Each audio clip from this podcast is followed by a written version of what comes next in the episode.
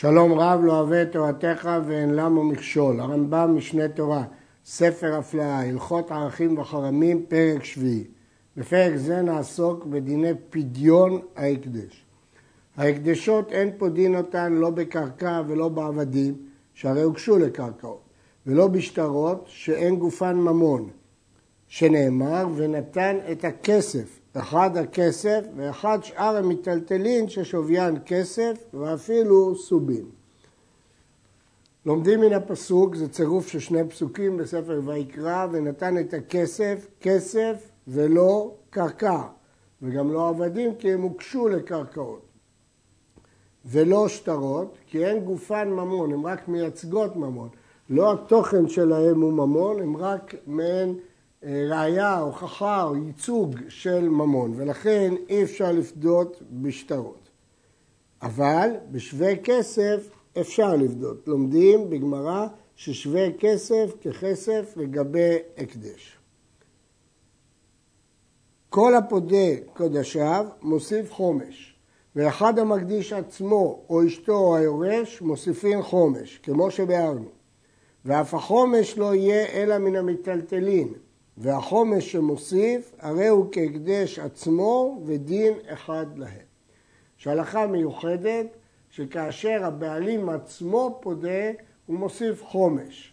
הרמב"ם הסביר כי יש חשש שהוא לא ייתן את הערך של הפדיון הנכון, כי הוא חומד את הדבר. ולכן הצליחו לו לתת חומש, יש גם הסברים אחרים. לא הבעלים עצמו בלבד, אלא גם אשתו שהיא כגופו וגם היורש. הם מוסיפים חומש. וגם החומש הזה יהיה כמו הקדש מן המיטלטלים בלבד, לא קרקעות, לא עבדים ולא שטרות. והחומש שמוסיף מקבל את דין ההקדש. הפודה קודשיו, אין החומש מעכב, אלא מאחר שנתן את הקרן, יצא ההקדש לחולין, ומותר ליהנות בו.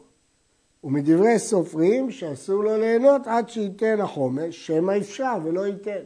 אבל בשבת, מפני עונג שבת, התירו לו לאכול ואף על פי שעדיין לא נתן החומש, הרי הגזברים תובעים אותו.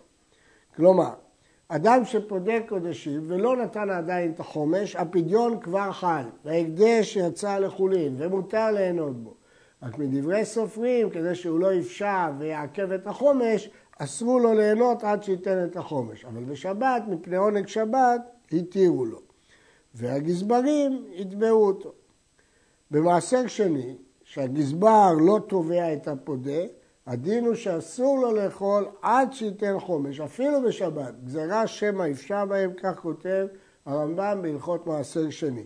אבל פה, כיוון שהגזברים תובעים אותו, במעשר שני אין מי שיתבע, כי הוא צריך לאכול את זה בירושלים, אבל בהקדש יש מי שיתבע, גזברים, ולכן אין לנו חשש שיפשע, חשש גדול שיפשע, אז רק בחול קונסים אותו, אבל בשבת אין לנו חשש, ומפני עונג שבת מתירים לו לאכול.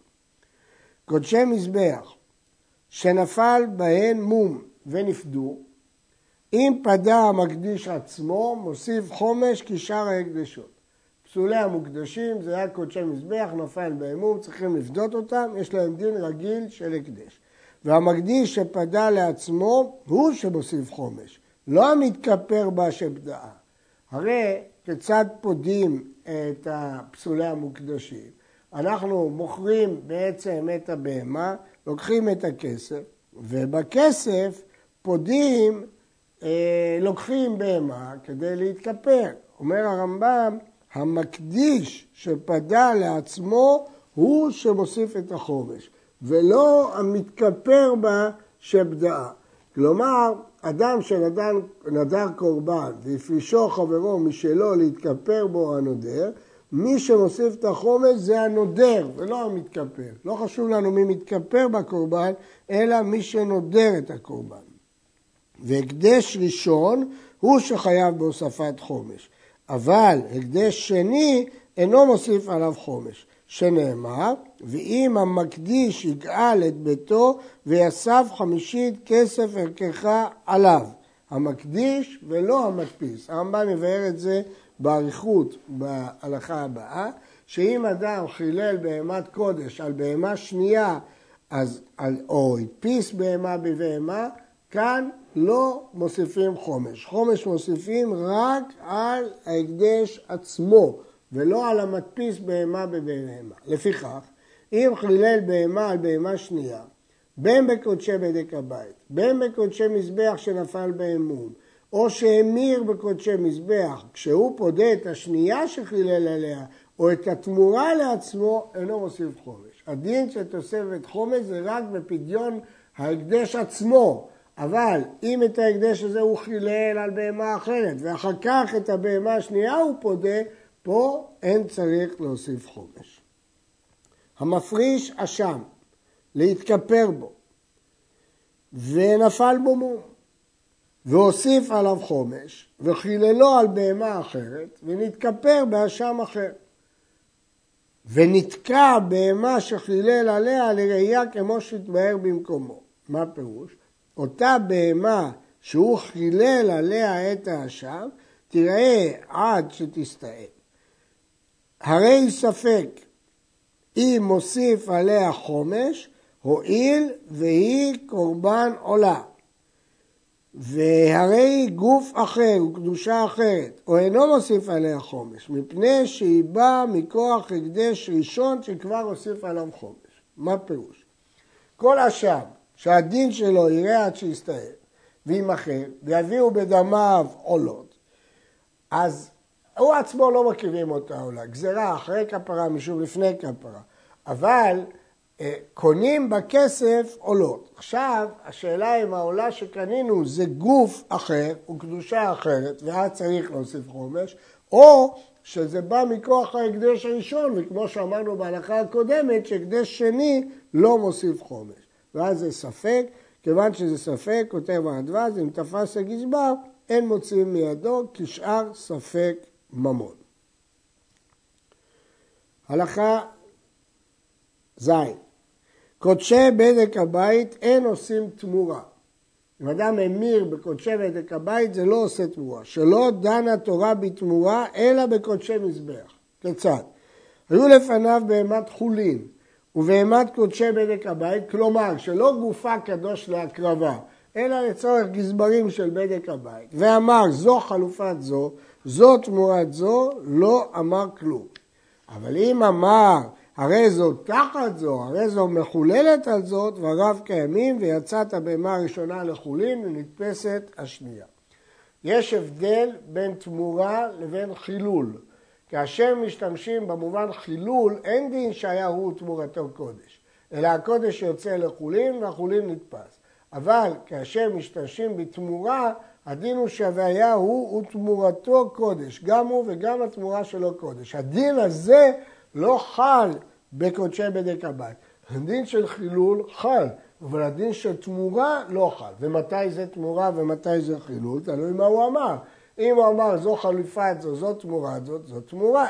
אם הוא אמר זו תחת זו, זה חילול. אז חילול יש בקודשי בדק הבית, תמורה אין בקודשי בדק הבית. אחד קודשי בדק הבית ואחד קודשי מזבח שנפל בהם מום, אין פודין אותם לכתחילה, אלא בשוויהם. כשפודים, כשמחללים, לכתחילה צריך לתת את השווי. ואם עבר וחיללן על פחות משוויהם, אפילו הקדש שווה מאה דינר, שחיללו על שווה פרוטה, הרי זה פדמוי ויצא לחולין ומותר ליהנות בו. הגמרא אומרת, הקדש מנה שחיללו על שווה פרוטה מחולל בדיעבד, כי סוף סוף הוא חילל אותו, אפילו על פרוטה. ומדברי סופרים שהוא צריך חקירת דמים וחייב להשלים את דמם. כלומר, מדברי סופרים יש דין שצריך לבדוק כמה דמים זה ולהשלים את דמם. כיצד? הייתה לו בהמת קודשי מזבח שנפל בו מום, והרי שווה עשרה. ובהמת חולין ששווה חמישה, ואמר הרי זו מחוללת על זו, הרי זו נפדית ויצאת לחולין, זה כבר הועיל ויצא לחולין. אבל צריך להשלים החמישה, אמרנו שמדברי סופרים צריך חקירת דמים ולהשלים את החמישה. וכן, אם הייתה הבהמה הראשונה קודשי בדק הבית וחיללנו אותה, הרי זו יוצאת לחולין להיגזז ותאבד. ותיכנס השנייה תחתיה דין תורה. שים לב, רק פה היא נגזזת ונאבדת, לא בפסולי המוקדשים. אם בהמה היא קודשי מזבח שנפל במום, היא לא נגזזת ונאבדת, זה דין מיוחד בפסולי המוקדשים שאפשר לאכול אותם. אבל בקודשי בדק הבית שחיללנו אפשר לגזוז ואפשר לעבוד, תיכנס השנייה תחתיה דין תורה. אבל מדבריהם צריך חקירת דמים אם הייתה זו שחילל עליה שווה או ישלים דמיה. כלומר, מדברי סופרים הוא חייב להשלים את הדמים. חקירת דמים, הכוונה לבדוק כמה הייתה שווה ואם יש הפרש להשלים את הדמים. נסכם. בדיעבד אפילו הקדש שווה מנה שחיללו על שווה פרוטה מחולל. לכתחילה צריך לתת שוויה. ואם נתן פחות משוויה מחולל, אבל צריך חקירת דמים, ומדברי סופרים חייב להשלים את הכסף. שמו אותה שלושה, ואמרו שזו בדמיה. אפילו באו אחר כן מאה ואמרו שלהקדש הייתה יפה, אינו חוזר. אם שלושה שמאים שמו, השומה הזאת תופסת, וגם אם אחר כך יטענו מאה שהיה הפרש במחיר, הוא לא חוזר מהשומה. למה? הואיל וחקירת דמים מדבריהם, לא יחמירו בה, ולכן הוא לא צריך להשלים את ההפרש. אבל אם שמו אותה שניים, ובאו שלושה ואמרו שעונה הקדש בכלשהו, חוזר. אם זה רק שניים, אז מדרבנן, כיוון שחקירת דמים מדרבנן, צריך לשלם. ולכן אם יבואו שלושה, חוזר. אבל אם בתחילה הייתה שומה על פי שלושה, כמו בדין, לא חוזר. אין פודים את ההקדש אקסרה. מה זה הקסרה? מכירה בלי מידה, בלי משקל, בלי מספר. אלא בחקירת דמים, כמו שביארנו. לכתחילה אמרנו שצריך לבדוק בשוויה, אז אי אפשר בערך. צריך לבדוק כמה היא עולה בדיוק. ואם פדה, יד ההקדש על העליונה. כיצד? פרה זו תחת פרה זו של ההקדש, טלית זו תחת טלית זו של ההקדש. כך הוא אמר. הקדשו פדוי, כל מקרה זה פדוי, גם אם זה לא שווה. ויד ההקדש על העליונה. אם הייתה השנייה יפה מן הראשונה ביותר, לוקחים אותה הגזברים ושותקים. הם לא אומרים נחזיר לך את ההפרש. כי יד ההקדש על העליונה, אתה חיללת את זאת הזו. ואם אינה יפה, כלומר היא פחותה, אז היא יצאה לחולין.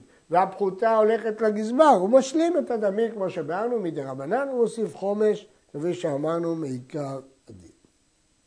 אבל אם אמר טלית זו בעשר סלעים תחת טלית של הקדש, ופרה זו בעשר סלעים תחת פרה של הקדש, הוא קצב את הסכום, אפילו הייתה פרה של הקדש שווה חמישה ושלא עשרה, הרי זה מוסיף חומש ונותן שני סלעים ומחצה, שהרי בדמים קצובים פדה.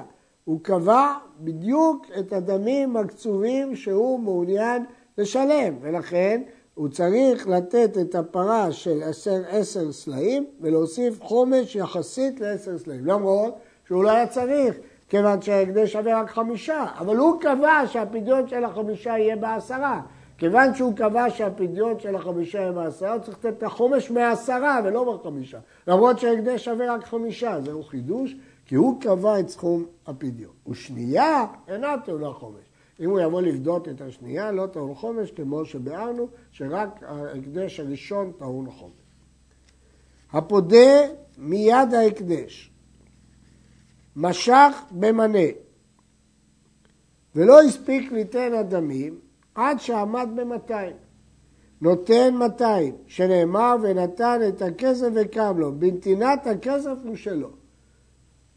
למרות שבאדיוט אנחנו אומרים שמשיכה קונה, אבל פה כתוב בפירוש ונתן את הכסף וקם לו. זה לא פסוק כזה, זה צירוף של שני פסוקים. כלומר, נתינת הכסף עושה את זה שלו, ולכן הרגע הקובע הוא נתינת הכסף. משכו ב-200, ולא הספיק ליתן הדמים עד שעמד במנה, נותן 200. שלא יהיה כוח אדיוט חמור מכוח הקדש, הרי קנה במשיכה ולהתחייב בדמים. כלומר, הולכים לחומרה משני הצדדים. אם בכסף, אני אומר הכסף קובע, אבל אם הוא משך, אני אומר נכון שבהקדש הכסף קובע, אבל היות שבאדיוט המשיכה קובעת, אי אפשר שההקדש יפסיד מהאדיוט, ולכן כיוון שבאדיוט משכו 200 זו משיכה, גם כאן המשיכה קובעת.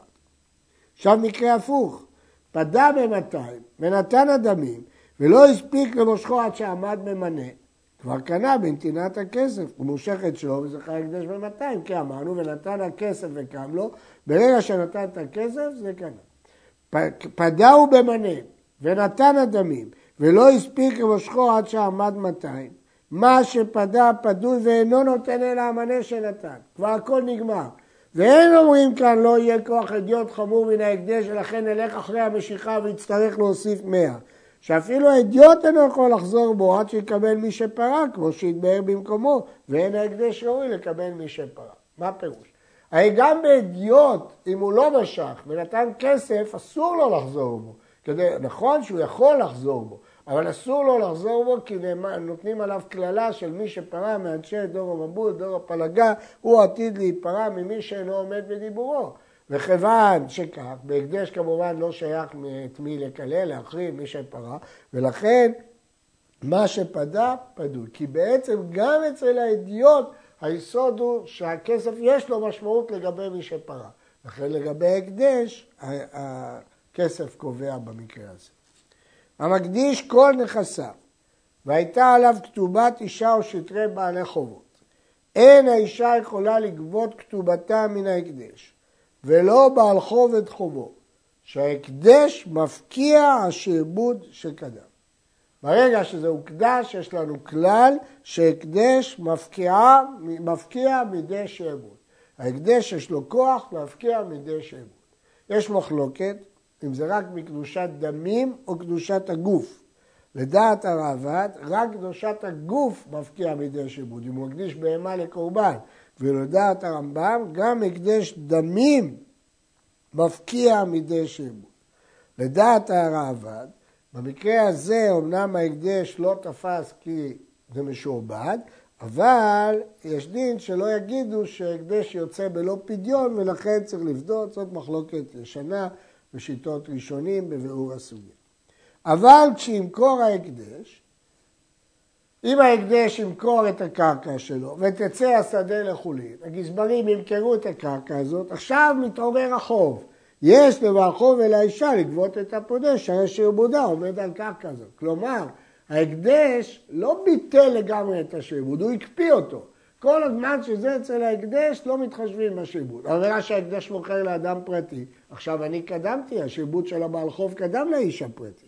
הלאה מה זה דומה לשני לקוחות שכתבה לראשון דין ודברים אין לי עמך ומכר לשני שהיא טורפת מן השני. יש משנה שאם האישה כתבה לראשון דין ודברים אין לי עמך, היא, לא, היא הבטיחה לו שהיא לא תטרוף ממנו, אבל הוא מכר למישהו אחר, כלפי האדם אחר, היא יכולה לעשות דין ודברים ולגבות ממנו. אז גם כאן, אמנם מהקדש הבעל חוב לא יכול לגבות, כי הקדש מפקיע מידי שעבוד, אבל כשהקדש מכר למישהו אחר, כלפי השני יש שעבוד.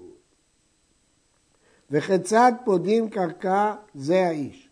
הקרקע הזאת שמשועבדת, כיצד פודים אותה? הרי כל מי שיפדה, מיד יבוא ייקחו לו את השדה, האישה או הבעל חוב. משביעים את האישה ואת בעלי חובות תחילה, כדרך כל הבא להיפרע מנכסים משועבדים. כל מי שבא להיפרע מנכסים משועבדים לא ייפרע אלא בשבוע.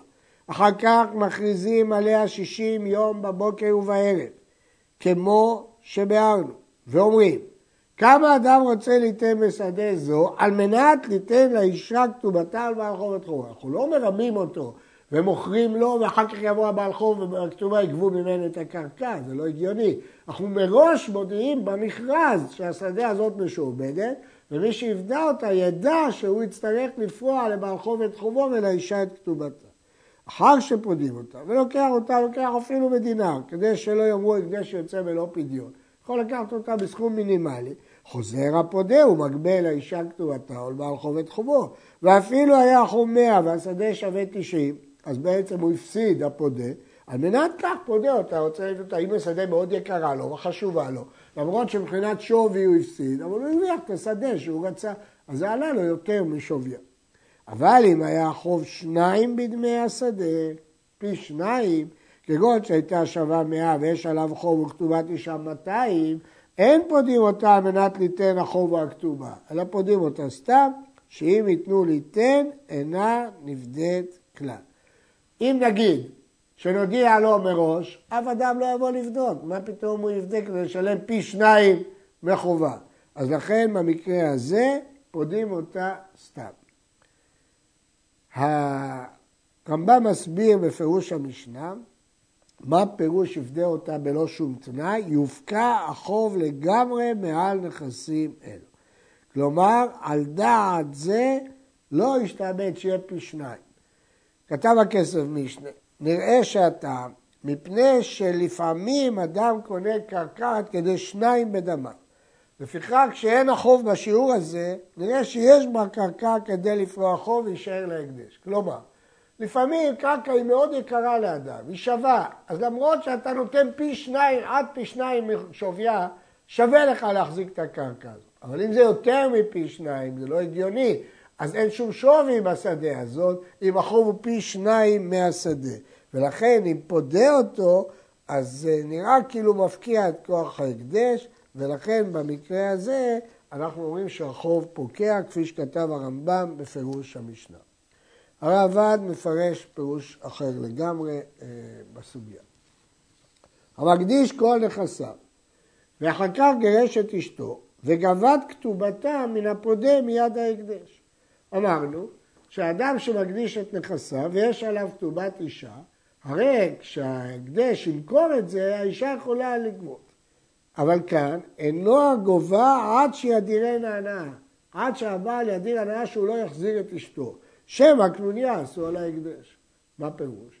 אדם נשוי והוא הקדיש שדה, עכשיו הוא רוצה להוציא את ההקדש, אז מה הוא יעשה? יגיד לאשתו, אני אגרש אותך, את תתבעי את הכתובה ממי שיקנה את השדה מההקדש, ואחר כך אני אחזיר אותך. ועל ידי זה הוא יחזיר את השדה לעצמו. אז הוא יעשה קנוניה, לכן הפתרון הוא שהוא ידיר ממנה הנאה שהוא לא יוכל להחזיר אותה שנית. ואין אומרים, אילו רצה, היה אומר בטעות הקדשתי, ויישאל על הקדשו לחכם והיה חוזר לו. לכאורה יש לו מיגו, הוא יכול בכלל להחזיר את השדה אליו, להגיד בטעות הקדשתי. לא, זה לא מיגו טוב. כי מי אומר שהוא ימצא חכם, מי אומר שהחכם יתיר לו, ולכן לא סומכים על המיגו הזה וחוששים שהוא עשה קנוניה. וכן, אינו נאמן לומר אחר שהקדיש, מנה לפלוני חוב עליי. הוא הקדיש שדה, עכשיו הוא מודה שהוא חייב הרבה כסף לאדם אחר, כדי שהוא יבוא ויטרוף מן הקרקע. או כלי זה של פלוני הוא, שמא יעשו קנוניה על ההקדש. ואחר כך יתחלקו בכסף. ואפילו יש את החוב ביד בעל חוב, אינו גובה על פי זה, אלא כדרך שגובים כל בעלי חובות, כמו שביארנו. כלומר, גם אם יש שטר, הוא לא יכול לגבות עם ההודעה שלו, למשל שטר שלו מקוים. הוא לא יכול לסמוך על ההודעה, אבל אם הוא סומך על השטר לבד, הוא יכול. אבל אם הוא סומך על ההודעה שלו, הוא לא יכול לסמוך שמא עשו קנוניה. הלכה י"ט במה דברים אמורים? בבריא. אבל החולה שהקדיש כל נכסיו ואמר בשעה שהקדיש מנה לפלוני בידי, נאמן, שאין אדם עושה עורמה להקדש בשעת מיתתו וחוטא לאחרים, שהיה הולך למות. אם הוא הקדיש את זה בשעת מיתה ואחר כך הודה שהוא חייב כסף לפלוני, לא חוששים שהוא עושה קנוניה. אדם בשעת מיתה לא עושה קנוניה נגד ההקדש, הוא פוחד ולא הגיוני שהוא יחטא כדי לעשות קנוניה עם מישהו אחר. לפיכך, אם אמר תנו אותה לו, נותן בלא שבועה. ואם לא אמר תנו, אין נותנים לו. אלא אם היה כן, היה בידו שטר מקוים, הרי זה נותן מן ההקדש מפני הצוואה. ואם אחר שהקדיש אמר תנו, אין שומעים לו. כל זה עם צוואה לפני שהקדיש. אבל אחר שהקדיש, הרי הוא כשאר בעלי חובו. אם נתקיים שטרו, נשבע וגובה מן הפודה, לא מן ההקדש. למה? מכיוון שהוא יכול לגבות כמו כל בעל חוב רגיל. נדגיש, אם הוא אמר תנו, או אם יש לו שטר מקוים ויש צוואה, הוא גובה מההקדש. שלא כמו הדינים הקודמים שאמרנו שהוא לא גובה מההקדש. למה? כי הוא נתן מתנה, זה לא שעבוד. הוא נתן מתנה למישהו לפני שהוא הקדיש אותה. אז ודאי שהוא יכול לגבות מהקדש מפני הצוואה. מי שיצא עליו קול שהפקיר את נכסיו או הקדישן או החרימן, אין חוששים לו עד שתהיה שם ראייה ברורה. קול לא מספיק ליצור דין הפקר או הקדש או חרם. אני מזכיר שלפי הרמב"ם הפקר זה גם סוג של נדר, כפי שלמדנו. לא חוששים עד שתהיה ראייה ברורה שאכן הוא הפקיר או הקדיש או החרים. עד כאן.